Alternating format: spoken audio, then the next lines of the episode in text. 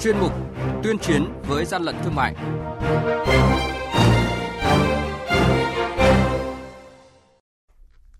Thưa quý vị, thưa các bạn, kiểm tra kiểm soát chợ phiên, Tổ quản lý thị trường huyện Bảo Thắng tỉnh Lào Cai đã thu giữ hơn một tạ thuốc bảo vệ thực vật không rõ nguồn gốc xuất xứ. Lạng Sơn tạm giữ hơn 2.500 sản phẩm hàng hóa không hóa đơn chứng từ hợp pháp. Hà Nội bắt quả tang cơ sở bơm tạp chất vào tôm để kiếm lời. Đây là những thông tin có trong chuyên mục tuyên chiến với gian lận thương mại hôm nay. Nhật ký quản lý thị trường, những điểm nóng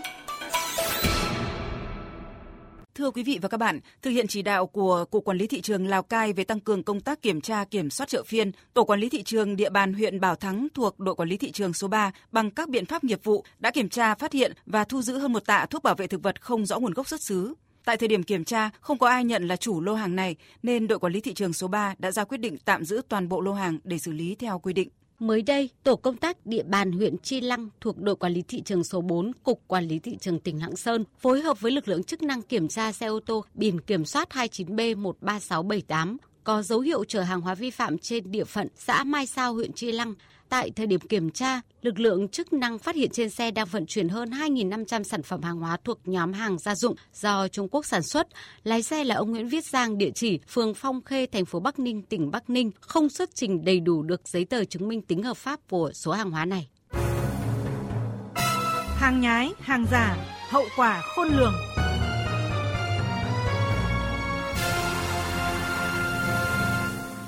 Thưa quý vị và các bạn, sau thời gian dài theo dõi, mới đây, lực lượng chức năng thành phố Hà Nội đã bất ngờ kiểm tra một cơ sở đang có hành vi bơm tạp chất vào tôm sú nhằm tăng trọng lượng bán ra thị trường, trục lợi bất chính. Ghi nhận của phóng viên Phạm Hạnh. Tại hiện trường cơ sở có hành vi bơm tạp chất vào tôm thuộc phường Yên Sở quận Hoàng Mai, chúng tôi thấy ngổn ngang các thùng xốp đựng tôm và bao bì chứa bột thạch aga theo lời khai ban đầu, Trần Thị Hồng, nhân công cơ sở này đã hòa bột thạch với nước nóng, sau đó dùng bình bơm tự chế để tiêm hợp chất này vào tôm. Mục đích tăng trọng lượng tôm và chất lỏng được bơm vào tôm có thể khiến những con tôm đã chết ươn trở nên căng cứng và đẹp hơn. Khi nào khách hàng yêu cầu thì bọn em mới làm, còn ờ, khách hàng không yêu cầu thì bọn em không làm, bọn em bán về xịn do khách hàng họ yêu cầu họ muốn con tôm đẹp hơn thì họ yêu cầu bọn em làm thì bọn em làm thì anh bảo chứ bây giờ thì bọn em đi làm công ăn lương không phải bọn em là tự bọn em làm đâu. Như bọn em đi làm công thì chủ chỉ đâu bọn em làm đấy. Số lượng mỗi ngày thì khách yêu cầu làm nhiều thì bọn em làm nhiều mà khách yêu cầu làm ít thì bọn em làm ít. Thế ngày nhiều là bao nhiêu ít là bao nhiêu? Ờ, ngày nhiều thì hơn trăm cân ngày ít thì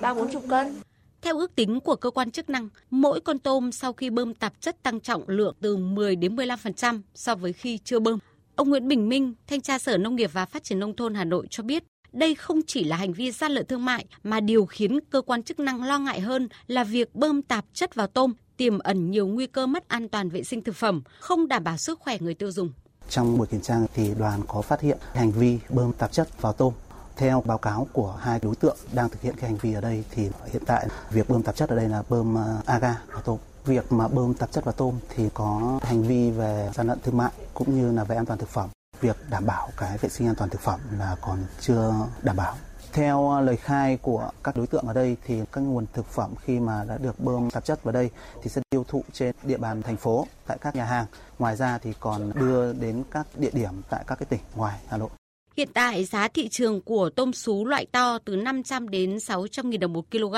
Bằng thủ đoạn này, mỗi ngày cơ sở có thể thu lời bất chính từ 5 đến 10 triệu đồng do bơm thêm chất aga làm tăng trọng lượng tôm. Đoàn kiểm tra đã tiến hành niêm phong và tạm giữ gần 20 kg tôm đã bơm tạp chất cùng các tăng vật là dụng cụ, nguyên liệu để bơm tạp chất vào tôm. Đồng thời, lực lượng chức năng tiếp tục điều tra làm rõ nhà hàng nào, cơ sở nào ở Hà Nội đã tiêu thụ tôm bơm tạp chất từ cơ sở này, hoàn tất hồ sơ vụ việc để xử lý đúng theo quy định của pháp luật.